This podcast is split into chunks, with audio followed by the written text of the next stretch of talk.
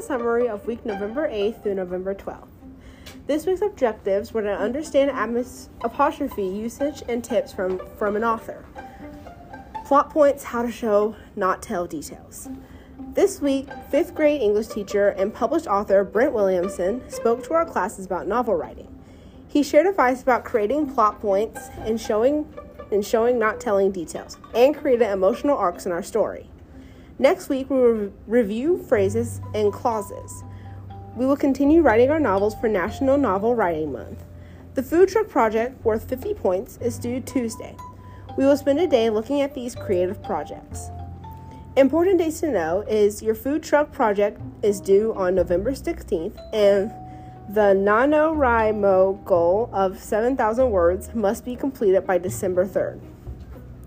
Parent tip of the week. How can you support your child through National Novel Writing Month? Ask them to share their Google Doc with you so you can read their novel.